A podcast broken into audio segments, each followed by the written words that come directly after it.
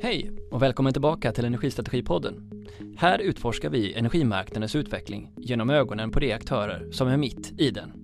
Jag som delar intresset för bättre förståelse heter Niklas Sigholm. Hej hej, jag heter Jonathan och jobbar också på Sigholm. Det är för övrigt ett väldigt trevligt bolag, bara så ni vet. Jo, ni kanske undrar varför jag är med mig nu och inte Niklas? Och det är en bra fråga. Niklas lägger ju mycket fritid på den här podden så att ni ska ha lite mysig energimarknadsanalys i öronen. Jag vet att han till och med har spelat in ett intro på en toalett en gång när han inte kunde hitta någon annanstans att spela in det. Nu blev han arg för att jag avslöjade det, men eh, han är i alla fall sjuk. Så sjuk att han eh, inte kan prata in ett intro och därför gör jag det. Dagens avsnitt är nämligen inte med vem som helst. John Hassler har, och det här kommer ta tid, doktorerat på MIT, är professor på Stockholms universitet och är ledamot av Kungliga Ingenjörsvetenskapsakademin och Kungliga Vetenskapsakademin. Han har beslutat om Nobelpriset i ekonomi, varit med i Bellagio-gruppen och suttit i Finanspolitiska rådet.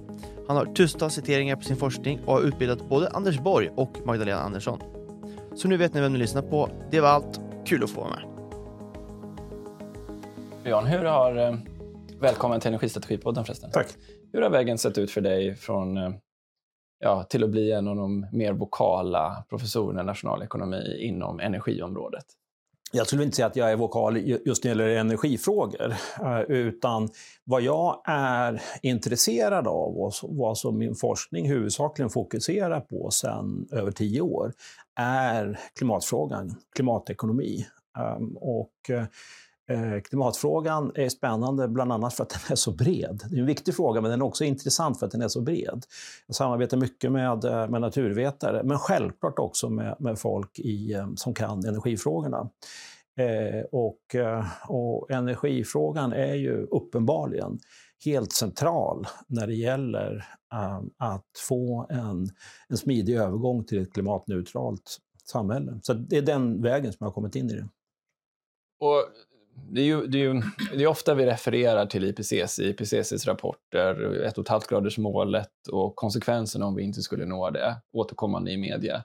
Ehm, du håller på att skriva en bok om det här. Skulle du kunna sammanfatta vad din bild är av IPCCs rapporter för alla oss som inte orkar ta oss igenom de här mastiga rapporterna och vad risk, risk och nyttaanalysen egentligen landar i? Hur viktigt är det för oss att nå 1,5-gradersmålet? Alltså IPCC samlar ju en väldigt stor andel av världens naturvetenskapliga forskare på den högsta nivån. Eh, och eh, så vill man så att säga försöka ta till sig vad eh, hur forskningsdiskussionen går kring de naturvetenskapliga aspekterna på, på klimatfrågan, då är IPCC-rapporten rätt. Sen finns det en massa ekonomiska aspekter och frågan om hur ekonomin, hur människors välfärd påverkas. Där eh, skulle jag inte säga att IPCC-rapporten eh, egentligen har så mycket att bidra med, utan det är på de här eh, naturvetenskapliga områdena. Och där, där är en väldigt central slutsats av, från naturvetenskaplig forskning att åtminstone under de kommande år, 100 åren så kommer klimatförändringarna, mätta som till exempel den globala eh, medeltemperaturens eh, höjning, att vara proportionella mot den ackumulerade utsläppsmängden. Det vill säga, det är proportionellt mot hur mycket vi släpper ut. Och, och det betyder ett antal olika saker. För det första då att så länge vi fortsätter släppa ut så kommer sakta men säkert klimatet att förändras. Och för det andra, eh, att när vi slutar släppa ut, förhoppningsvis någon gång i framtiden när vi blir klimatneutrala, då kommer temperaturen att stanna på den temperaturnivå som vi har nått upp till då under hundratals fram år framöver.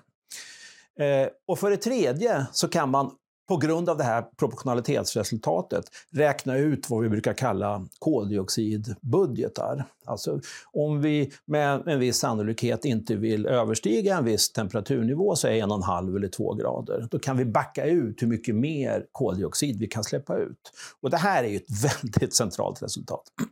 och väldigt praktiskt, för det innebär ju att vi kan säga, låt oss säga att vi delar upp den här utsläppsmängden äh, äh, jämnt över världen.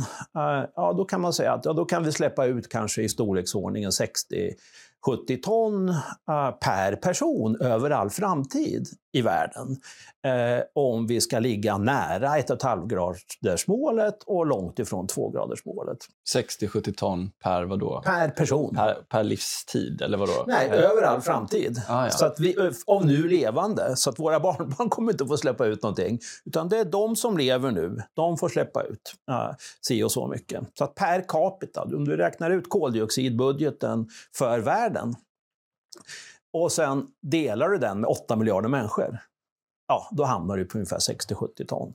Och det intressanta, tycker jag, med EUs klimatpolitik är att det som nu nyligen har kommit överens om i Fit for 55-paketet mellan parlamentet, kommissionen och alla medlemsländerna är att införa regler som innebär att via nya utsläppshandelssystem och det gamla så kommer vi att tillåtas att släppa ut precis så mycket. Så det, där, det tycker jag är väldigt intressant. Eh, och, och de här utsläppshandelssystemen kommer att täcka i stort sett alla, all fossil koldioxid som släpps ut inom unionen. Så att vi gör det som krävs. Men nu har jag halkat in på klimatpolitik och jag säger att det, det är inte så mycket IPCC. Så en till punchline från IPCC. och det är att det här proportionalitetsresultatet kommer från, från de mest avancerade klimatmodellerna som, som används. Och det finns ett, några stycken sådana. Men de, de här olika modellerna, även om de alla har det här proportionalitetsresultatet i sig, att varje ton mer koldioxid ger en konstant bidrag till, till klimatförändringarna, så är de oense, de här olika modellerna, om proportionalitetskonstanten. Hur känsligt är klimatet för, för, eh, eh, för, för utsläpp? Uh, och, och eh, det intervall som då kommer fram om man jämför olika modeller är tyvärr ganska brett. Uh, så att det, det, det, skulle kunna hända att det visar sig vara rätt att eh, vänta lite, vi behöver inte göra så mycket. Men det skulle också kunna visa sig att klimatkänsligheten, när proportionalitetskonstanten är så hög, att det faktiskt är väldigt bråttom. Uh. Så Johan Rockström kan ha rätt, men han kan också ha fel? Ja, jag skulle säga Johan Rockström, han säger ju snarare då att vi är nära en tipping point, det vill säga en punkt när den här proportionaliteten försvinner, att klimatet skenar. Och där är IPCC väldigt tydliga. De refererar i eh, sin naturvetenskapliga rapport till just Rockströms uppsatser och säger att det finns eh, hypoteser om att vi skulle kunna närma oss en sån där tipping point. Men de säger också att det där stämmer inte med, med forskningsresultatet. Det finns enligt IPCC ingen evidens för att vi skulle kunna komma till en sån där tipping point där klimatet skenar under åtminstone de uh, närmaste hundra åren. Vad som händer sen är svårare att säga, uh, därför att ja, det, det, är mycket som kan hända. Och, och vi vet också Eh, eller forskarna vet, de som håller på med det här, att liksom i, i, långt tillbaka i tiden, då skedde det vid vissa tidpunkter ganska snabba förändringar i klimatet. Men vi vet också att det där skedde vid betydligt lägre temperaturer eller betydligt högre temperaturer än vad vi kommer att ha under de närmaste hundra åren. Så därför säger IPCC att i ett längre perspektiv kanske inte den här proportionaliteten håller. Då skulle det kunna bli som Rockström säger. Men, men enligt, eh, enligt vad IPCC säger så finns det ingen evidens evidens för det under de kommande åren, 100 åren. Men man kan ju inte, man kan inte veta. Forskare har haft fel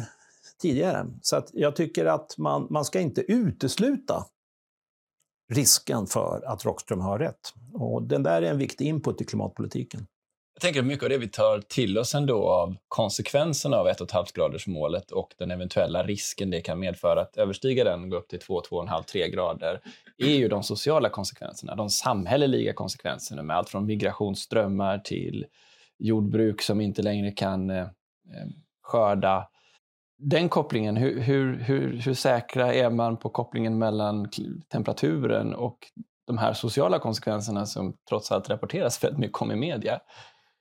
Ja, där, alltså det rapporteras mycket om speciella, specifika effekter. Och, eh, och där kan vi veta en del. Men om, om vi försöker lägga samman och ta en liksom total effekt på mänsklig välfärd i genomsnitt över världen så finns det tyvärr inte särskilt mycket trovärdig forskning på det här området. Och det är för att det är så svårt. Det är så otroligt många olika potentiella konsekvenser som klimatförändringarna kan ha. Så att, liksom att tänka sig att ha en komplett lista över alla de här olika mekanismerna, kvantifiera dem och sen liksom summera. Det det är svårt. Eh, det finns bra forskning när det gäller Europa. Och eh, där har man då fokuserat på de liksom hyfsat mätbara konsekvenserna av klimatförändringar. Och jag tänker på stormskador, översvämningsskador från, från, från floder och, och, och bäckar och sånt där. Översvämningsskador och kusterosion, alltså vid kusten. Eh, eh, konsekvenser Eh, på mänsklig hälsa, eh, sköra människor när vi får eh, värmeböljor, eh, jordbruksförändringar eh, i jordbruket och så vidare. Eh, så den typen av, där kan man ändå, liksom om man anstränger sig, ganska bra kvantifiera konsekvenserna av klimatförändringar. Och det där har gjorts i Europa. Och då kommer man fram till att ja, eh, eh, det är inte i genomsnitt i Europa särskilt stora eh, effekter. Det handlar om enstaka procent av BNP om jordens klimat skulle öka till 3 grader och vi inte gör någonting för att förbereda oss. Eh, skulle vi...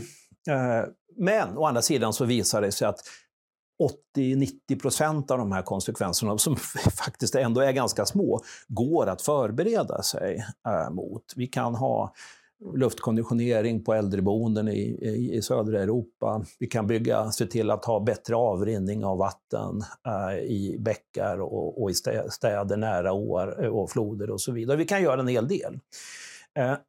Så att det pekar åtminstone för Europa på att den bästa gissningen är nog att det är om, om vi får 2-2,5 graders uppvärmning i världen, så där vi kan mäta så verkar det inte som att det är jättestora skador, som, om vi ska ta den bästa gissningen. Hur ska, man, ja, förlåt. Nej, förlåt. Ja, men hur, hur, ska man se på eh, debatten som sker i Sverige? Om man tar ytterligheterna, vi behöver inte nämna några partier, men vi ser å ena sidan kanske några politiska företrädare som säger vänta och se är rimligt för att konsekvenserna, vi har läst i IPCC, vi ser att konsekvenserna behöver inte alls bli allvarliga. Det är bara några enstaka procent av BNP som du nämner här.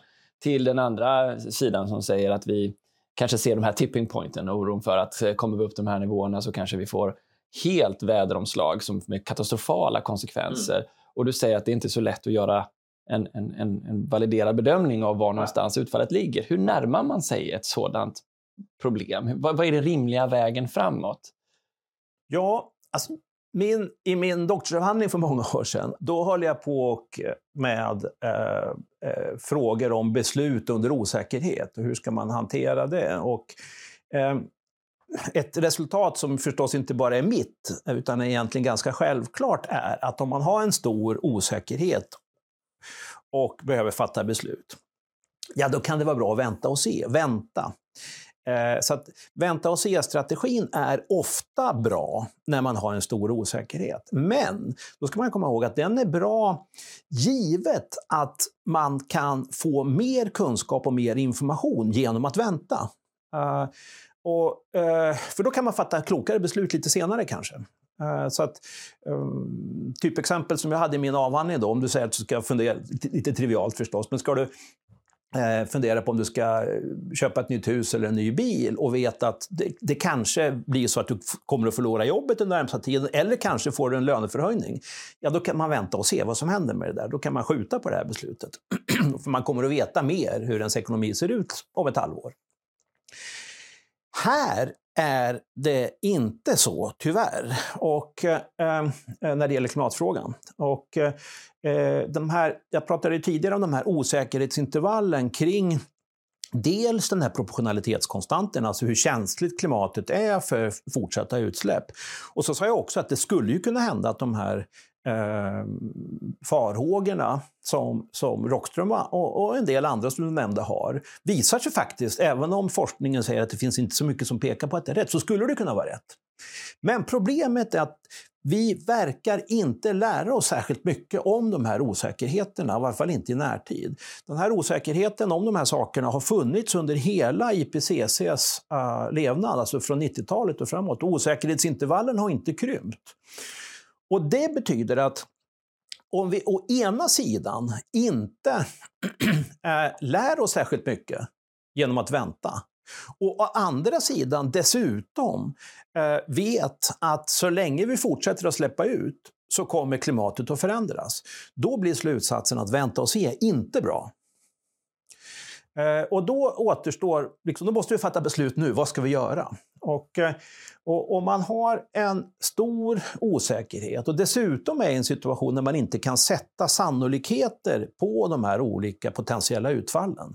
Vad är sannolikheten för att Rockström har rätt? Ja, skulle man kunna säga att ja, den är 1 eller 3% Då skulle man kunna stoppa in det där i en traditionell, vad vi kallar för cost-benefit-analys eh, Eh, och räkna ut vad som är optimal politik. Men vi vet inte. Det är i princip alltså helt fundamentalt osäkert. Vi kan inte sätta sannolikheter. Och då behöver man istället leta efter eh, en robust politik, alltså en politik som, som innebär att oavsett vad som visar sig i framtiden har varit korrekt eh, alltså när det gäller de här känsligheterna, så kommer vi inte ångra oss så mycket om vi har valt den här robusta lösningen. För I de här korten måste det också ligga att forskning från Mistra och annat visar på att den totala kostnaden man slår ut den per person vid en omställning till ett koldioxidfritt samhälle också är ganska låg totalt sett per individ. Exakt, så det är i sådana fall en robust lösning. Skulle det visa sig att man kan klart belägga att en övergång till klimatneutralitet inte är särskilt kostsam, då är ju det den robusta lösningen. Därför att då, om det nu visar sig, om man har gjort det här, eh, säg att världen blir klimatneutral 2050, eh, och det visar sig att eh, ja, vi hade kunnat vänta ett par decennier. Om den där övergången inte har varit särskilt kostsam, då kommer vi inte ångra oss. För då var det ju, där. visst, det spelar ingen större roll. Eh, och, och det visar vår forskning att det är. Eh, och där har vi fått stöd också av till exempel IMF och en hel del andra, att en, en ordnad övergång till klimatneutralitet över en period på, säg, 30 år i världen som helhet, men också för enskilda regioner, behöver inte leda till eh, lägre ekonomisk tillväxt och behöver inte medföra stora liksom, eh, ojämlikhetsökningar, att vissa drabbas hårt och så vidare. Det krävs en del, förstås, politik också för att se till att det här blir fallet, men en sån övergång. Men, och framförallt så krävs det ett pris på utsläpp, antingen via koldioxidskatter eller utsläppshandelssystem. Men fixar man det där, då kan den här övergången ske utan stora ekonomiska förluster. Och då är ju det den robusta politiken. Då är det det man ska göra. Eh, och här brukar jag jämföra med, liksom, med, med för att göra det mer konkret för, för, för hushåll. Så, Låt säga att man ska fundera på, ska, vi ta, ska man ta en villaförsäkring eller inte? Enligt traditionell cost-benefit-analys som ekonomer använder sig av, då, då, då, skulle man göra som hushåll så här, att man räknar ut kostnaden av olika typer av händelser uh, som kan hända. Huset brinner ner, man får hussvamp och så vidare. Och sen så ansätter man sannolikheter för alla de här olika utfallen. Och så väger man ihop det där och så jämför man med priset på, på, eh, på försäkringen. Och så ser man om det lönar sig att ta försäkringen eller inte. Så gör ju inget hushåll. Utan vad man gör är att man säger så här. Vore det, skulle det kunna inträffa någonting som inte är med en helt negligerbar sannolikhet som innebär att jag får stora kostnader om jag inte har försäkringen? Ja eller nej? Då svarar man, svarar man ja på det. Då är nästa steg. Är det dyrt att ta den här försäkringen? Om det inte är dyrt, ja, då kommer man fram till ja, men då tar jag den. Och ungefär så är det också med klimatpolitiken. Att det skulle kunna visa sig att det hade varit väldigt kostsamt att inte göra någonting åt ah, klimatförändringar och bli klimatneutral. Och om det samtidigt visar sig att man kan här, liksom leda i bevis att det här är inte särskilt dyrt, ja, då är det en no-brainer. Då ska man göra det. Eh, men det, men det är det, det sista, det här senaste, liksom, att visa hur övergången ska kunna ske på ett ekonomiskt vettigt sätt. Det är det som är den policyrelevanta forskningen och som inte IPCC kan hjälpa till med, men som jag tycker att vi måste lägga mycket mer fokus på. Hur kan övergången ske till ett, på ett sätt som gör att det inte blir särskilt kostsamt. Det är inte det här som man hör mycket av, att det är den största samhällsförändringen i, i världens historia. Det där tror jag är skitsnack. Jag tror inte alls att det är det. Men, men det krävs politik för att det ska ske. Ja, för innan vi kommer in på vad effektiv policy är här och din syn på det, så vill jag också ställa stickfrågan, för det där resonemanget om villan och hemförsäkringen har ju också att göra med ens balansräkning, inte bara kassaflödet av hur försäkringen kostar. För skulle det vara så hudsvampen drabbar dig och det då innebär att den förlusten du måste ta överstiger ditt eget kapital, du måste flytta från hus och hem, så blir ju konsekvensen monumental för dig. Eh, det måste ju också, för vi kommer ju sen till vad staten bör göra i de här situationerna, förhålla sig till hur stora steg du är beredd att ta och vilken risk du utsätter dig för i hela din exponering. Eh, är inte det en relevant aspekt också när du ska bedöma vilka kliv du ska ta? Eller vilka försäkring du behöver? Jag skulle säga att det, liksom det som, det som eh, saknas förståelse för och, och, och, och beräkningar, det är ju hur hur, hur kan den här övergången till klimatneutralitet ske på ett någorlunda smidigt och ekonomiskt bra sätt? Va? Och, och eh, stämmer det här som vi och IMF säger, att BNP-konsekvenserna under den här tiden fram till 2050 är negligerbara jämfört med om vi inte går över till klimatneutralitet. Om, om det stämmer, då då, då, då tycker jag då är det en no-brainer. Att den här försäkringen är så billig, så även om vi inte kan liksom leda i bevis att den behövs, så eftersom den är billig så bör vi ta den. Så jag tycker mer forskning ska vara och fokus i debatten ska vara hur ska vi göra det här på ett effektivt sätt? Uh, och, uh, för att, uh, att, att sätta exakta siffror på konsekvenserna av att inte göra den här övergången, det är det, det, kommer att vara extremt kontroversiellt. Vi kommer aldrig att bli eniga om, eniga om det. Utan, men däremot så behöver vi kunna vara eniga om att det är inte omöjligt att om vi fortsätter som vi gör så kan det gå riktigt illa. Okej, okay, men om vi tar exemplet då den eh, ryska gasen och ryska oljan. Det har, vill jag mena, blivit ganska uppenbart för Europa att man inte tillskrivit den tillräckligt mycket kostnader för vad den egentligen har kommit med i form av det vi nu får uppleva som kostnader, inte minst i form av mänskligt lidande, i form av eh, hushåll som får eh, kallt, eh, hälsoeffekter och annat. Vi har ju misslyckats där, att prissätta från Europas sida riktigt den risken det har inneburit att vara beroende av rysk olja och gas. Och då är frågan, i de här, och vi har kanske insett någonstans att det här med att vara beroende av kleptokratiska diktaturer är en relativt dålig idé, oavsett om det heter Ryssland eller Qatar eller någon annan sådan. Så att, att tillskriva en produkt värdet av den risken som det bär i form av en skatt eller i form av ett, eh, ett utsläppsfritt handelssystem. Hur får vi till det på bästa sätt i Europa, som du ser det? Ja, när det gäller med gasen från Putin så har, och Ryssland så har det ju, där har ju liksom varit mer ett säkerhetspolitiskt misstag. Vi, vi trodde, och jag också, att man liksom genom att inlämna Ryssland i ekonomin och bli ömsesidigt beroende så skulle man kunna stimulera en utveckling i rätt riktning.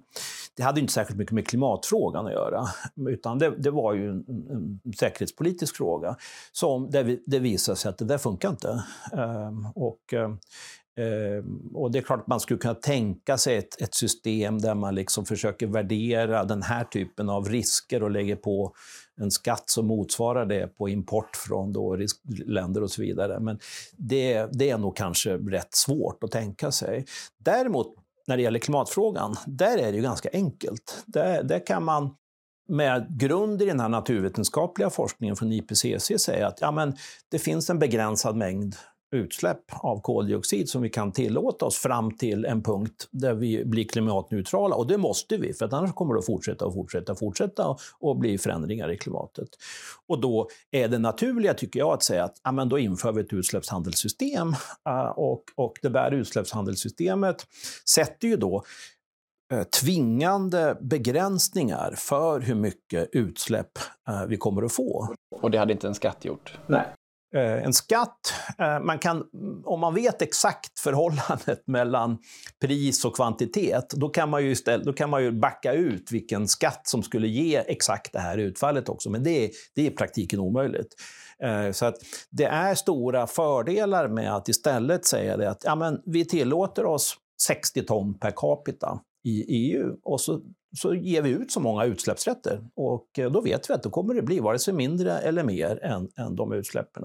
Och det är exakt vad EU nu eh, är på väg att göra. Och det, det är fantastiskt bra och, eh, och, och, gör mig optimistisk. För det, det, det, kommer att visa sig att det här kommer att, att fungera, det är jag övertygad om. Och det, det, det, det, det sätter en, ett, ett gott exempel för resten av världen. Vad är anledningen då att USA väljer en annan väg? Att med, via subventioner istället öppna upp för investeringar i teknik? Ja, där är det intressant att vår forskning och mycket annan forskning visar att subventioner till grön teknologi och så vidare kan fungera, kan vara ett viktigt komplement till prissättning, men det fungerar inte som substitut.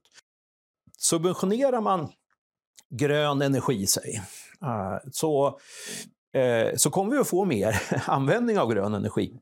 Men de är, har hittills inte varit tillräckligt nära substitut, grön och brun energiproduktion, för att det här ska konkurrera ut det bruna. Eh, och eh, eh, därför så är jag övertygad om att eh, Bidens strategi om den nöjer sig med att bara subventionera grönt kommer inte att fungera. Det kommer inte att bli en tillräckligt eh, snabb eh, nedgång i användningen av fossila bränslen. Man kommer öka det gröna men inte dra ner på det bruna, åtminstone inte tillräckligt fort. Och så här, så här har det sett ut hittills och de ekonomiska modeller vi har pekar i den riktningen, både våra och IMFs och andras.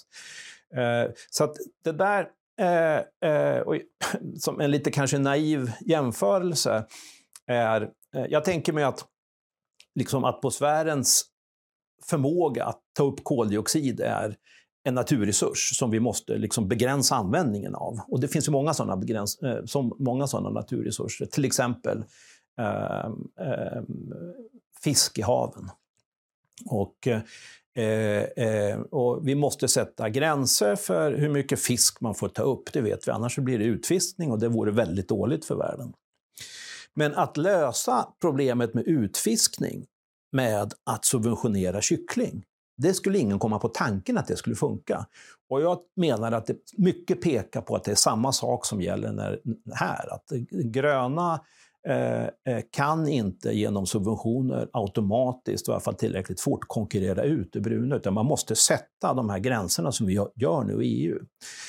Om man nu ska vara komma tillbaka till Biden och försöka vara lite positiv till det och vara lite optimistisk, vilket jag brukar vara, eh, så skulle jag väl säga att, att i dagsläget i USA försöka driva igenom ett utsläppshandelssystem eller en koldioxidskatt, det är ju, går ju inte. Det, det finns så liten grad av politisk eh, konstruktivitet i USA att det funkar inte. Trots att faktiskt amerikanerna nu, majoriteten av amerikanerna säger att det här är någonting som vi måste göra. Vi måste hantera klimatet. Det, klimatskeptikerna är klar minoritet i USA. Men lös, den där lösningen finns inte. Eh, och då kan man ändå säga att ja, men om vi nu gör som Biden, har ordentliga subventioner, ser till att finansiera massa grön infrastruktur med, med skattepengar, eh, eh, eh subventionera produktionen av elbilar och så vidare. då, är det, då kommer ju det här gröna alternativet ändå att liksom ses som mycket mer realistiskt och attraktivt. Och, och kanske då i en inte alltför avlägsen framtid så blir det möjligt att införa de här restriktionerna på det där bruna, för det där behöver vi inte längre. Uh, så att jag hoppas ju att, att det här liksom är ett, ett första steg mot det. Och, och egentligen så spelar det liksom för klimatet roll inte jättestor för klimatets skull inte någon jättestor roll om man börjar med det ena eller det andra. Eh, och. Eh, Hur ser du på argumentet då, eftersom vi inte ser så, på ett globalt perspektiv, så många alternativa utsläppsrättshandelssystem växa fram, varken i Asien, eller i Sydamerika eller i Afrika. Vad är värdet av, eh, av Europas utsläppsrättshandelssystem och väg framåt sett i den globala kontexten, om vi är ensamma och förflytta oss? Om man skulle använda det argumentet. Ja, det, det, växer ju, det kommer ju fram och eh, Kina eh, inför ju ett lika stort. Sen kan man diskutera liksom i vilken grad man har marknadsekonomi för de stora utsläppen i Kina och så vidare. Men eh, så att det, det, det, är ju, växer ju fram en del, men, men, eh, men fort, fortsatt är det ju den allra största delen av, av utsläppen i, Europa, i världen är ju fortfarande icke prissatta. Så att det, det, vi måste, och, och det där måste lösas. Eh, det, vi, det finns inga som helst möjligheter att vi i Europa skulle kunna fixa det här. Eh, vi är alldeles för små. Ehm, och, och, och, i själva verket, det har vi också forskat på, så krävs det liksom att alla de stora regionerna i världen är med. Eh, vi, vi, har, vi bygger såna klimatekonomiska globala modeller och, för att analysera olika typer av klimatpolitik. Och vi, vi tittade på hur mycket mer vi i resten av världen skulle behöva ta i med klimatpolitiken om Kina till exempel inte är med. Och då visar det sig att ja, då måste vi skruva åt uh, så mycket att priserna på utsläppsrätter skulle bli 20 gånger så höga uh, om Kina inte är med och vi ska nå samma liksom, klimat, uh, klimateffekt. Globalt alltså? Globalt. Ja. Och, och, och och, och, det funkar ju inte. Vi kan, så mycket kan vi inte. Vi kan inte ha 20 gånger så höga utsläppshandelspriser som vi har nu. Det, det skulle vara helt omöjligt. Och det skulle gälla hela världen. Och om Afrika och Indien inte är med, så säger vår modell att då skulle resten av världen behöva ha ungefär fem gånger så höga priser på, på utsläppsrätter.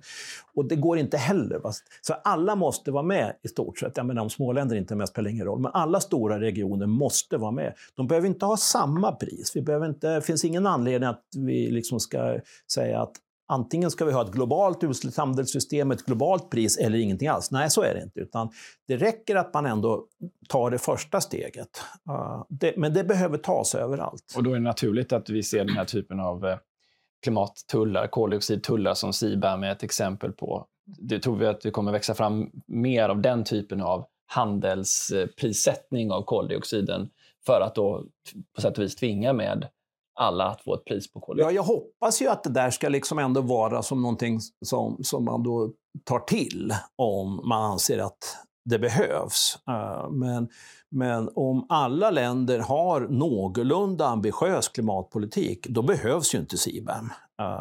Så att det, det, är ju, så var det ju för övrigt också med, under Montrealavtalet med när man hade problem med ozonhålet eh, och, och ville eh, hantera freoner. Då skrev man in i Montrealavtalet att om, om några länder inte går med på det här och fortsätter med freon, ja då, man, då har man rätt att ta till handelshinder mot dem. Eh, men det behövdes ju inte.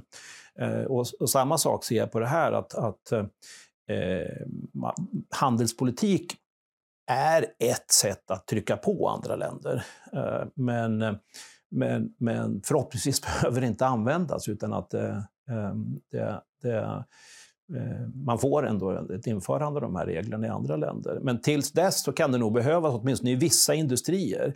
Jag tror ju inte på tanken att man ska, liksom ska bygga upp en en total skyddsmur runt Europa. Så att man för varje produkt som importeras så ska man räkna ut koldioxidhalten i, som, i, i innehållet och så sätta ett pris på det, jämföra med vad som faktiskt har tagits ut och, och göra det där för varje produkt. Det, det, det blir alldeles för komplicerat och inte värt det. Men men det är klart att på vissa områden kan man mycket väl tänka sig att det behövs. Om, om Northvolt skulle riskera att bli utkonkurrerad av kinesiska fulbatterier, då får man sätta ner foten och säga att nej, det här går inte. Och det, eh, koldioxidpriset med nuvarande eh, priser på utsläppshandeln innebär en ganska stor belastning på eh, cementindustrin till exempel. Och om man nu säger att vi ska inte längre ha fri tilldelning ja, då kan man behöva hantera det eh, med, med någon, någon, form av handelshinder. Är det rätt att dra slutsatsen här av ditt resonemang att det är vettigt att en stor del av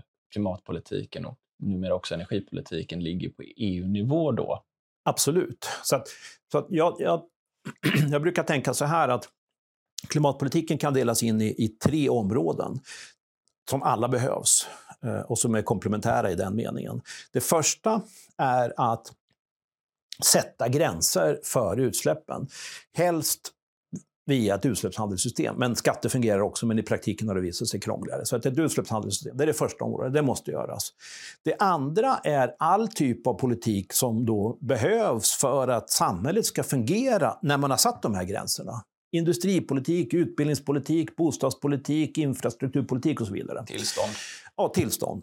Och det tredje är, om man ser det från ett perspektiv som, som från Sveriges perspektiv, eh, politik som då under, med lock och pock eh, får med resten av världen.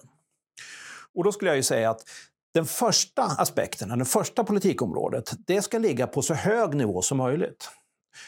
Eh, och så att vi har diskuterat att införa utsläppsbudget för, för Stockholms universitet. Det tycker jag är vansinnigt. Det är mycket bättre att man gör det på Stockholmsnivå. Ännu bättre att man gör det på nationell nivå. Ännu bättre att man gör det på EU-nivå. Så att så hög nivå som möjligt. Och nu finns det möjlighet att hantera det här. Det här kommer ju att hanteras på, på EU-nivå. Så politikområde 1 ska ligga där. Snabb kort fråga. Det är här din debattartikel om reduktionspliktens eh, lämplighet att, att stanna på en EU-gemensam ja. nivå ja. Här springer ur. Ja, precis. Så att politikområde 1, sätta gränser för utsläppen så hög nivå som möjligt. Nu kan det göras på EU-nivå på en lagom ambitiös nivå. Då behöver vi inte tänka så mycket mer på det där längre.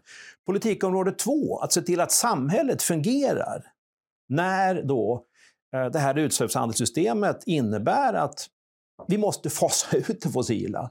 Stålproduktion, eh, eh, eh hand, vad heter det, flygresor, cementproduktion, ja vad du vill, ska bli fossilfritt. Tvingas bli fossilfritt om, om vi ska klara det där så behövs det en massa politik som jag sa. Det mesta, för att inte säga allt av den politiken, skulle jag säga är nationell politik. Sen kan vi kanske behöva ha liksom omfördelningssystem och så inom EU, för det, det är tuffare för vissa länder. Men det här är nationell politik. Det behövs, det behövs inte några internationella överenskommelser om hur vi ska se till att det finns bostäder och kompetens för den nya produktion som växer fram. Det är nationell politik. Sen det tredje området, att påverka resten av världen. Ja, där är det nog en kombination av nationell politik och eh, övernationell politik. Jag, jag, tror inte på liksom det som kom fram här i Sharm el-Sheikh, liksom ett internationellt, globalt system för överföringar mellan länder för att liksom hantera det. det. kommer inte att funka. Kompensera för klimatkostnader? Och, och, och, dels kompensera för det som har skett, men också för att finansiera då de investeringar som behövs i framtiden. Ett globalt sånt system, det kan man drömma om, det, men det kommer aldrig bli verklighet. Men, det, men EU har ju i mångt och mycket större förutsättningar när det gäller till exempel att använda handelspolitik och trycka på. Det är ju inte ett, liksom ett område för, för, för Sverige Sverige längre när vi är med i EU. Så att handelspolitik och, som påtryckningsmedel, det, tror jag, det ska det ligga på EU-nivå. Uh, eh, när uh, det gäller... Men vi kan också, tror jag, från nationell sida bidra med uh, kompetensöverföring, teknologiöverföring och kanske också finansiell överföring till framförallt i Afrika där man liksom måste ha hjälp för att det här ska för att det här ska ske. Det bör ju ske på EU-nivå också, men, men, men det ske, bör ske bilateralt, tror jag, inte genom stora globala organisationer, för det kommer aldrig att funka. Men så det regeringen kämpar för är ju en skrivelse för att det ska finnas rättigheter att allokera kapital till delar av världen där de här pengarna hade gjort större klimatnytta än vad de kanske hade gjort i Sverige för motsvarande kostnad och därmed kunna tillskriva sig ett visst reduktion av koldioxid även nationellt. Hur ska man se på det? Ja, där är det ju, alltså, vi har ju de åtaganden som eh, görs enligt Parisavtalet, de ligger ju på EU-nivå. och nu har vi eh, eh, liksom begränsat Utsläppshandelssystemet kommer att begränsa eh, utsläppen på EU-nivå. Eh, sen, har sen innebär de EU-reglerna också att vi har eh, nationella eh, åtaganden. Eh, inom de sektorer som inte omfattas av det nuvarande utsläppshandelssystemet, alltså de här så kallade effort sharing regulation-sektorerna. Eh, där har Sverige också ett nationellt beting. Så vi måste minska utsläppen med, med 50 procent ifrån till 2025 till, fram till 2030. Men här, när det gäller det systemet, så får vi, får vi mycket väl finansiera eh, utsläppsminskningar i andra delar av EU. Så, och tillgodoräkna oss dem. Eh, så att vi kan komma överens med, med um, säg um, Bulgarien som jag tror har 10% minskningsbeting. Att, ja, men här finns det ju en massa lågt hängande frukt. Vi finansierar utsläppsminskningar i Bulgarien och vi får tillgodoräkna oss dem. Det där finns ett liksom utvecklat system som är till just för att jämna ut kostnaderna så att det blir en effektiv omställning i hela Europa. Det där ska vi utnyttja. Det finns ett system, det är en väldigt god tanke bakom det. Det ska vi definitivt utnyttja. Och exemplet Afrika? Där är det ju svårare. Där, där eh, skulle jag ju säga att vi ska inte tänka så mycket på den här frågan om exakt vem som ska tillgodoräkna sig utsläppen, utan vi har ett ansvar enligt eh, Parisavtalet eh, som innebär att de rika länderna ska hjälpa till med omställningen i i fattigare länder i Afrika. Det där ska vi göra. Strunta i det där med liksom vem som ska få tillgodoräknas utsläppen. De, de där beräkningstekniska grejerna leder till en massa trassel och, och bekymmer. Jag skulle säga att strunta i det där, utan gör grejer som är bra för, för klimatet och för människorna i Afrika. Finansiera det eh, och sen håll inte på så mycket och räkna koldioxidbudgetar hit eller dit. Det där behöver vi inte tänka på längre. Vi, vi sköter det där bra på EU-nivå och vi behöver inte bry oss längre. Då se om jag förstår det här rätt. Då. Så en, en utsläppsrättsminskning i Bulgarien eller Rumänien, det blir logiskt eftersom vi har ett ramverk som är förutsägbart. Mm. Och därmed också löser det åtagandet inom Parisavtalet som ligger på EU som helhet. Mm. Emedan tar du klivet ut på global nivå så finns det inte den typen av förutsägbarhet eller avtal Nej. och då blir det alldeles för komplext att försöka tro att man i en så stor omfattning skulle kunna lösa ett system som skapar den här förutsägbarheten. Har ja, jag förstått det rätt? Ja, och, och det är också, liksom, man pratar ju om det här med, med additionalitet. Skulle det här komma till, på plats, eh, och även om man inte finansierar och sånt där.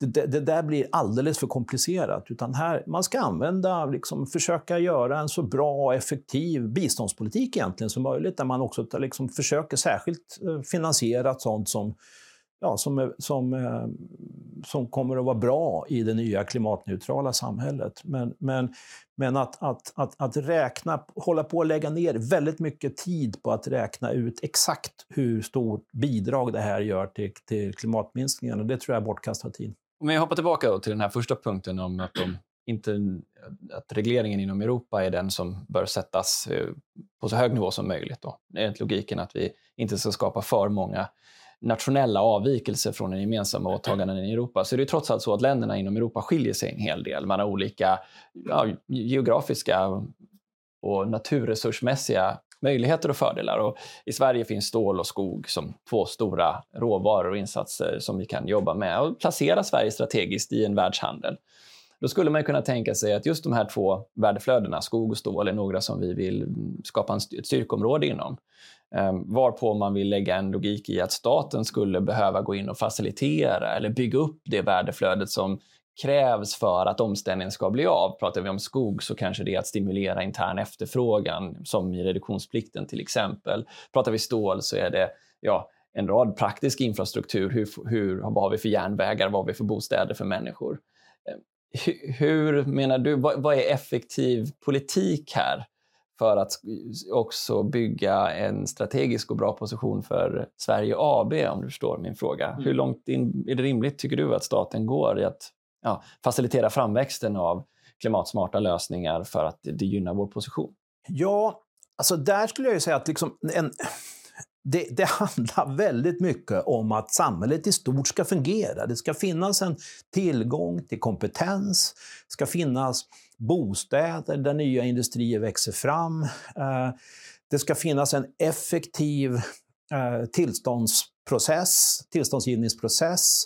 Ehm, och den här typen av saker måste fungera. Det måste vara liksom eh, det måste finnas rätt ekonomiska incitament för att, för att bedriva verksamheter och så vidare. Så att det, samhället ska fungera och en hel del av det här har, liksom, ligger på, på, på, på stat och, och kommun och regeringar och länsstyrelser och så vidare.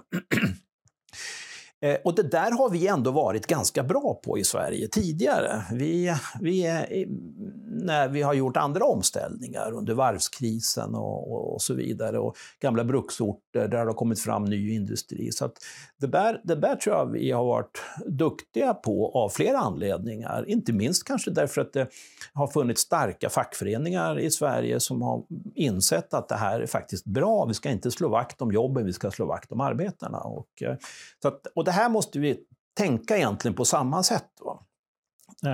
Däremot andra länder har ju ibland sagt att ja, men vi ska, måste slå upp skyddsmurar runt vår egen industri, antingen permanent eller som det finns det här gamla klassiska infant industry-argumentet att man ska liksom först ha skyddsmurar och sen ska industrin våga sig ut på, på, på marknaden. Det där har aldrig fungerat. Det är ju ett ganska vanligt argument idag. Ja, vi måste... och då skulle jag ju säga att till exempel reduktionsplikten är, det, det är ett, ett, den bygger på det här gamla tänket, liksom att vi ska först skapa liksom en efterfrågan inhemskt och skydda mot ut, och sen, och sen ska det ut på marknaden. Det där tror jag inte alls på. Utan eh, jag tror mycket väl, om vi kommer in på just det här med, med, med biobränslen, så, eh, så tror jag för det första att efterfrågan på biobränsle kommer att fortsätta öka snabbt under en, en lång tid.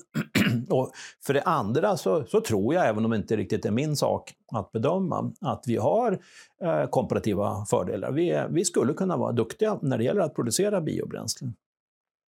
Men, eh, det, men då ska vi liksom skapa rätt förutsättningar för den här industrin och inte använda vare sig subventioner eller, eh, eller, eller liksom den här att, att tvinga fram en viss efterfrågan inom Sveriges gränser först. Va? Det, det är helt fel sätt att, att stimulera eh, framväxten av en konkurrenskraftig industri och någonting som vi inte har gjort tidigare.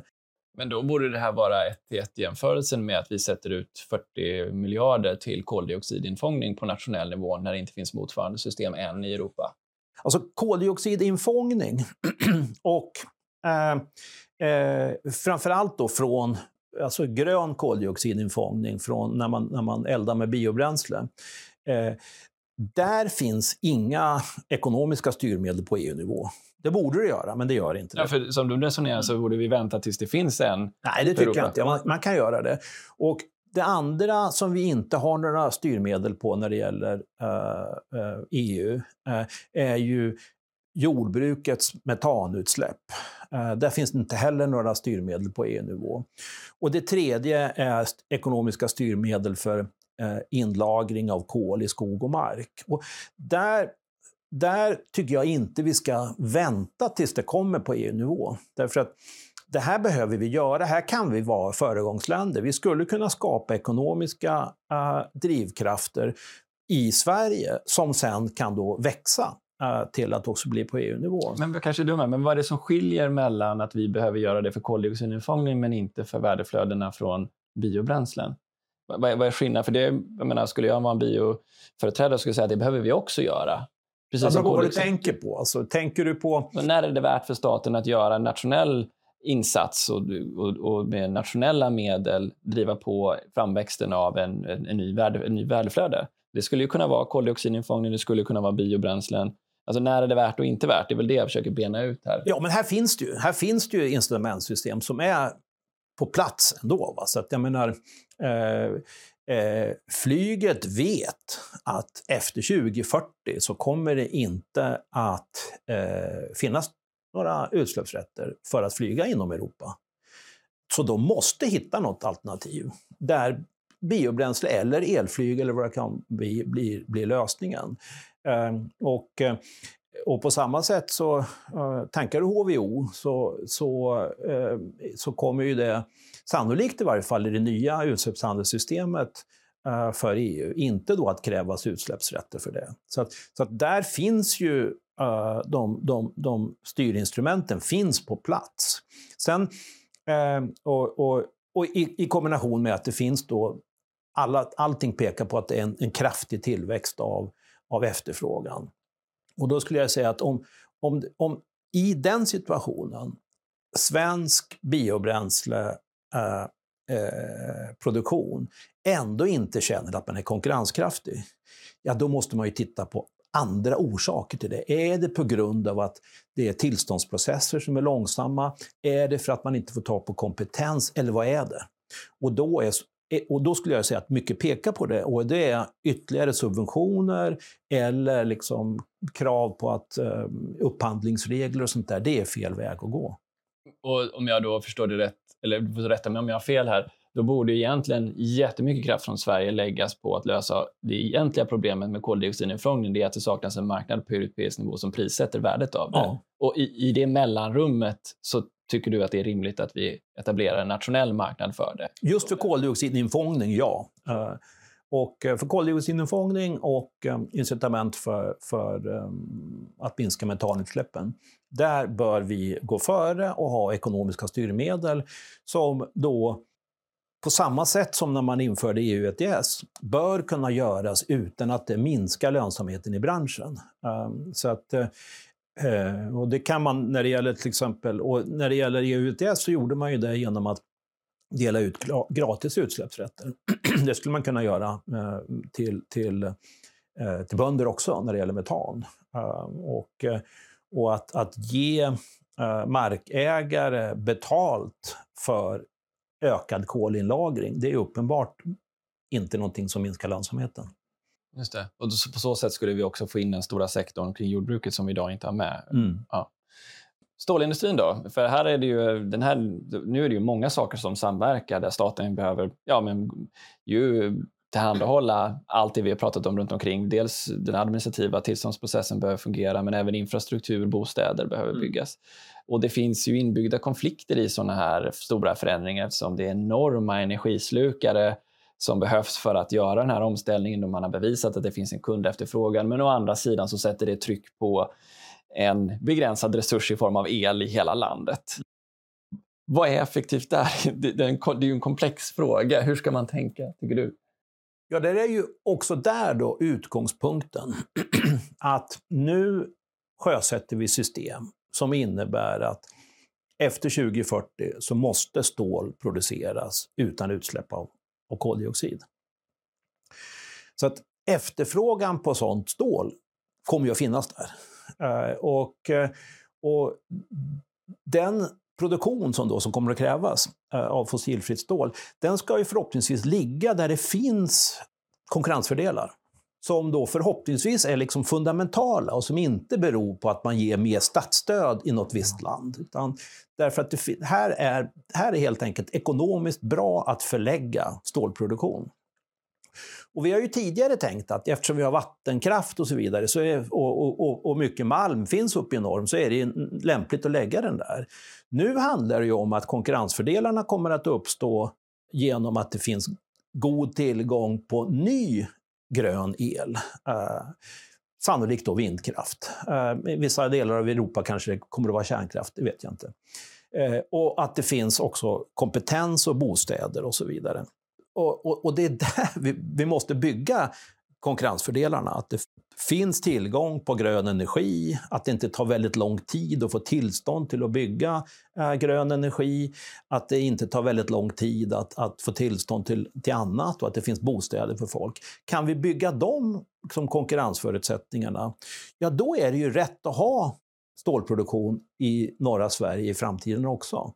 Men, men det är det vi måste tänka på. Och, och jag gör ju bedömningen ändå att, att um, både Hybrid och, och, och alltså, Hot Green Steel. Ja, och, och Hot Green Steel, att de gör bedömningen att efterfrågan kommer att finnas där. Vi tror att Sverige kommer att lösa de här grejerna när det gäller liksom de nödvändiga anpassningarna av energitillgång och så vidare. Och då var det logiskt Och det är det som är det viktiga, inte energi, eh, de här industriklivet och de här stödpengarna. Ja, men det kanske blir en självklar fråga då, men om, om man nu ser det, även en privat aktör som etablerar sig med samma typ av logik, då är det värt för staten att gå in och omhulda de här projekten för att få dem att hända. Inte att subventionera själva produktionen av dem, men att lösa allting runt omkring som behövs för att värdeflödet ska fungera.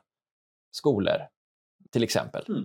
Men det här är ju liksom, det här är ju, det här, de här det är ju ändå i huvudsak liksom ändå ganska generella samhällsfunktioner som vi pratar om. Eh, men det är klart att det, det är ju jag inser att det är ett koordineringsproblem, för att om vi nu säger att vi ska ha stål eh, och cementproduktion i Sverige så, så, så kräver det liksom en, en, en, större satsning på energiinfrastruktur än om vi inte skulle ha det. Så att det blir ju någon sorts koordinering här där, man liksom, mm, där, där, där staten inte bara kan vara följare utan man måste ju liksom tänka vad... Så att det, jag håller med om att liksom det här rent marknadsekonomiska tänket att staten egentligen bara är passiv, det, det, det funkar inte riktigt här. Utan man måste, staten måste på något sätt också säga att ja, men vi tror också att det här med, med stålproduktion är rätt. Därför så, så, så, så, så ser vi till att satsa på, eh, på det som behövs. Men, men alltså att, att få en effektivare beslutsprocess och så vidare, det är ju inte specifikt bra bara för stålproduktion. Det är ju allmänt sett någonting som är bra i samhället. Ja, för det är väl så inom energi. Det är därför som du också är här. Det går ju inte att separera den här makrostyrfrågan mot klimatet och begränsningen till 60-70 ton per svensk fram till 2040-50 eh, och med att vi ska också ska elektrifiera. De, de hänger ju helt ihop. Och om jag då går över till... Ja, det, det som jag skulle säga händer, om man får avbryta det där, så, så är de, det är inte Sverige som kommer att avgöra om de här eh, utsläppshandelssystemen finns på plats eller inte, utan utan vi får nog utgå ifrån att de här kommer att finnas på plats. Och, så att frågan är ju, och det där kommer att tvinga fram, liksom, tvinga bort en del gammal produktion. Ska vi vara med i framkant också när det gäller det nya? Det är det. Men, men omställningen nedläggningen av det gamla fossila, det kommer att ske. Så att, så att de här gamla stålverken, de kommer att försvinna. Kommer det att kommer byggas upp något nytt? Det är det vi frågar. För det jag var på väg mot var i alla fall den andra frågan du, du var inne på, strukturomvandlingsförmågan och hur, vad vi behöver för typ av politik. Och vad är framgångsrikt där? Eller vilka utmaningar har Sverige att jobba med när det gäller att, eller vad, vad har Sverige tagit tag i när det gäller strukturomvandlingspolitik som du ser det? Jag tror att det allra mest centrala är tillståndsgivningsprocessen. Att den är för långsam, för eh, Eh, svår att förstå sig på och för opredicerbar. Att det kan liksom, längs vägen kan, kan besluten ändras. Det, där måste ändras. Och, eh, hade det sett ut så där på, på 70-talet, när vi, när vi ställde om från oljeberoende, då hade det ju inte blivit någonting. Många betraktare kring den här utvecklingen och halveringen som har varit en målsättning för tillståndsprocessen nämner ju att den är inkrementell, alltså den sker gradvis. Man tänker man tar en befintlig process och så ska man putsa på varje delprocess så att den på sätt och vis ska minska. Då. Medan det, det vi kanske egentligen skulle behöva är ett, ett helt nytt sätt att se på hur man kan jobba i den här processen. Vad är det som gör, enligt din erfarenhet, att vi har så svårt att, att börja om, att tänka nytt? Är det för att vi förankrar allting i så många olika lagstiftningar att det inte går att rucka på? När vi vet att det tar ju egentligen inte sju till nio år att ta reda på om det är lämpligt att bygga på en plats eller inte. Men vi verkar ha så oerhört svårt att komma ifrån att det tar sju till nio år. Ja. ja, det ligger utanför mitt kompetensområde egentligen. Det är ju eh, statsvetenskaplig forskning. Och, men det är klart att man kan ju spekulera. Och, och det är ju klart att det är en, en, del som har pekat på att det faktum att man inte har samma regler i, i Danmark när det gäller liksom kommunernas uh, möjlighet att säga nej och så vidare, att det har betydelse. Men, och det är ju ganska uppenbart att det det är inte lätt att ändra på, att ta bort eh, ett kommunalt veto och så vidare. Så nu sitter det en utredning här väl som kommer att lämna sitt förslag mm, kanske i dagarna eller ganska snart i varje fall om, om att ge mer av um, ekonomiska drivkrafter för lokala aktörer och säga ja till vindkraft. Och, och det, det tror jag är nödvändigt och bra. Men det är klart att man får göra det på ett sätt så att man inte alltför mycket minskar lönsamheten i, i, i, i produktionen. Ja, jag har din reservation. Vi går, vi går vidare då. Det Klimatpolitiska rådet har ju du då gått ut och sagt att det de veteligen inte finns så många sätt att nå det svenska klimatmålet utan det att man också använder sig av reduktionsplikten. Vad är din take på hur vi ska nå klimatmålen om vi inte också har reduktionsplikten? Vad bör vi göra annorlunda och vad finns det att ta till? Eller är det ett grundantagande som är fel någonstans i hur vi har konstruerat dem? Ja, de svenska klimatmålen är felaktigt konstruerade. Ehm, och, ehm, för det första så innebär ju då transportsektormålet att vi fokuserar väldigt mycket just på transportsektorn. Ehm, och man kan säga att Klarar vi det svenska transportsektormålet, ja då behöver vi egentligen inte lägga särskilt mycket fokus alls på till exempel jordbruk, på upptag i skog och mark och så vidare. Eh, och det där är fel. Man, man ska ha liksom mera jämna, ett jämnt omställningstryck eh, i, eh, i hela ekonomin. Och därför så menar jag att transportsektormålet bör tas bort. Det, det, att, att få en Eh, eh, en fossilfri eh, fordonstrafik, det sköts bäst på EU-nivå och kommer också nu att skötas på EU-nivå. Så vi behöver inte tänka på det där. Ehm, eh, sen har vi ju eh, Sen har vi också ett mål om 63 procents minskning av utsläppen utanför, eh, eh utanför EU ETS eh, fram till 2030 i förhållande till, 1990. Jag tror att det är 61 procent i förhållande till 2005. Eh, där menar, och, och så finns det också då restriktioner mot att använda eh, vad, man säger, kompletter, vad man kallar kompletterande åtgärder, det vill säga upptag i skog och mark och köp av utsläppsutrymme i andra länder. Det får man inte göra för mycket av. Där skulle jag säga att ta bort de där restriktionerna. Eh, vi kan mycket väl använda oss av till exempel köp av, av minskade utsläpp i andra länder. Det behöver vi kunna göra.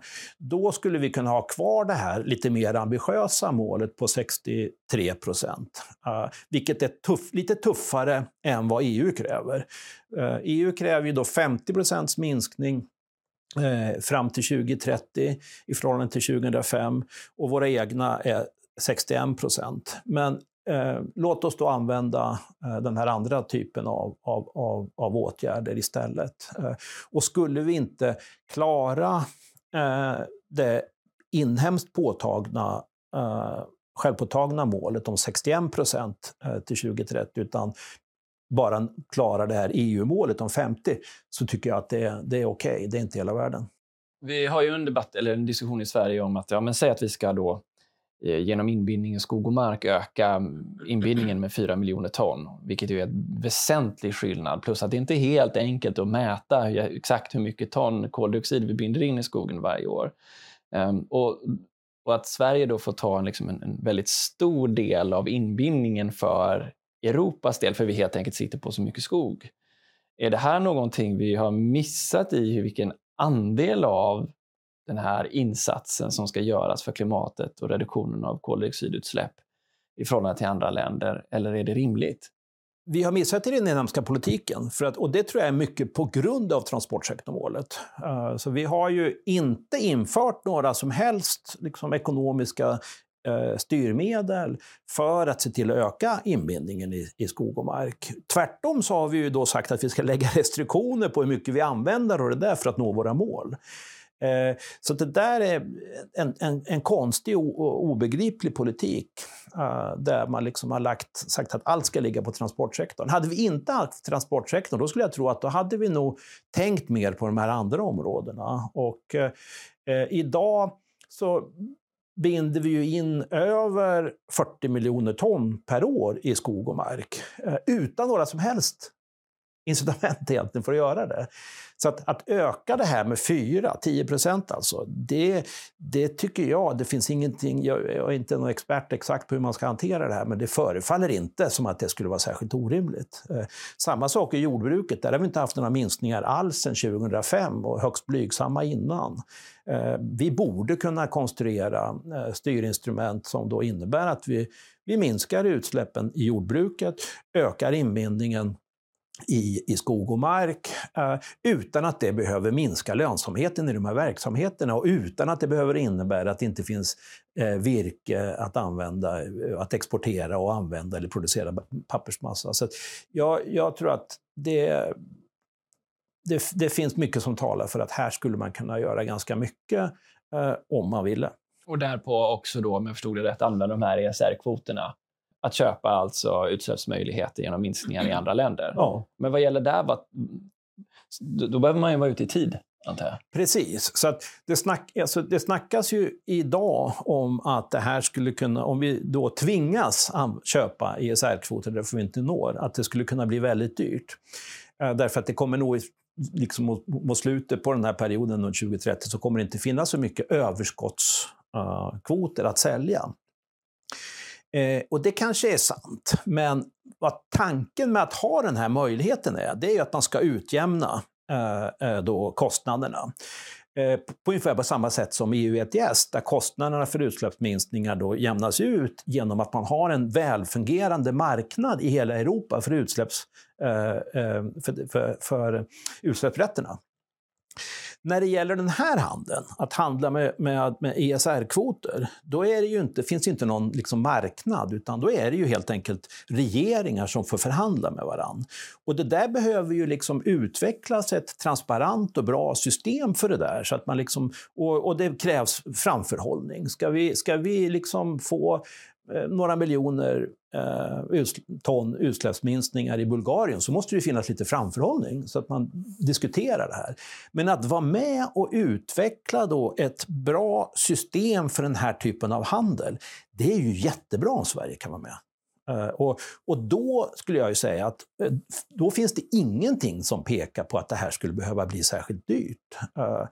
Ehm, e EU-kommissionen tror ju att Ehm, det kommer kanske hamna någonstans på 2000 kronor per ton. Ehm, eh, och eh, det, det, är väl inte orimligt. Och, eh, och, och, den bedömningen det är ju där utifrån att ja, man, om man har ett fungerande system med lite framförhållning, då, då bör då bör faktiskt de här utsläppsminskningskostnaderna bli någorlunda jämna i, i, i hela EU. Och, eh, och då bör de kunna hamna på den där nivån, alltså ungefär i nivå med vad utsläppshandelspriserna på EU ETS ligger, som kanske ligger på 2000 ton kronor där mot 2030. Jag tror att det är lite högt räknat, men i varje fall. Ja, då börjar vi närma oss nivåer där det börjar bli lönsamt med, med CCS. Exakt, eh, och det, det, börjar ju närma sig. Men jag tror inte, jag tror att, ja, men, men i varje fall, så att, att vara med och utveckla den här marknaden för ESR-kvoter, då gör vi EU och klimatet en stor tjänst. Det ska inte ses liksom som en nödlösning och det är inte tänkt att vara det. Eh, men det behövs framförhållning. Okej, okay, men avslutningsvis då, om jag hör och häpnar så tycks du vara för eh, så höga eh, spelregler som möjligt, så tydligt, eh, liksom gemensam policyskapande och sen en marknadsmekanism som, som möjliggör förflyttningen eh, av, mm. av respektive sektor. Lyckas du, tror du, vad är din utblick här nu? För nu hör vi från von der Leyen och andra att man är inne och vill pilla i, i, i massa marknader. Energimarknaden inte minst är en sån när man pratar om PPA-kontrakt för individuella EU-medborgare och kapacitetsmarknader, ja, där i värsta fall politiker får sätta pris på, eller tjänstemän får sätta pris på vad ett visst kraftslag är värt. Tror du att vi, givet att jag har förstått vad du tycker om sånt här, tror du att vi lyckas hålla oss borta från att den klåfingrigheten att vi ska gå in med politiska medel säga exakt vad olika saker är, är, är värt i, i systemet? Ja, man ser ju att det är uppenbarligen en kamp mellan olika tänkesätt på EU-nivå. Också i Bryssel mellan olika tänkesätt. Eh, där ju då Eh, utsläppshandelssystemet, det nya utsläppshandelssystemet är ett uttryck för liksom att man tror att vi behöver sätta gränserna, men marknaden kan sköta allokeringen. Det är ett, ett tänkesätt. Ett annat tänkesätt är ju till exempel det som då tar sig uttryck i säg, taxonomin. Jag hörde en, en tjänsteman som var med och utvecklade eh, taxonomin som sa att ja, men här, taxonomin är fantastisk, för det är ett uttryck för att vi vill ha micromanagement av Parisavtalet på företagsnivå. Så man ska liksom bestämma från Bryssel exakt vad som ska ske. Och Det här är ju två helt motsatta synsätt, men båda finns och det finns en, en, en kamp mellan dem. Eh, och Det finns förstås också en kamp inom EU mellan att ha eh, att inte centralisera om det inte finns ett starkt argument för det, medan de som tycker att det finns ett självändamål att så mycket som möjligt bestäms centralt. Eh, och det här är en pågående kamp där tyvärr då eh, det faktum att, EU, att, att Storbritannien lämnade är liksom en lite grann av en setback för det mera sunda för, förhållningssättet här. Va? Men, men eh, det, det är svårt att avgöra. Vi får se. Jan, tack så hemskt mycket för att du tog dig tid att komma till Energistrategipodden. Tack.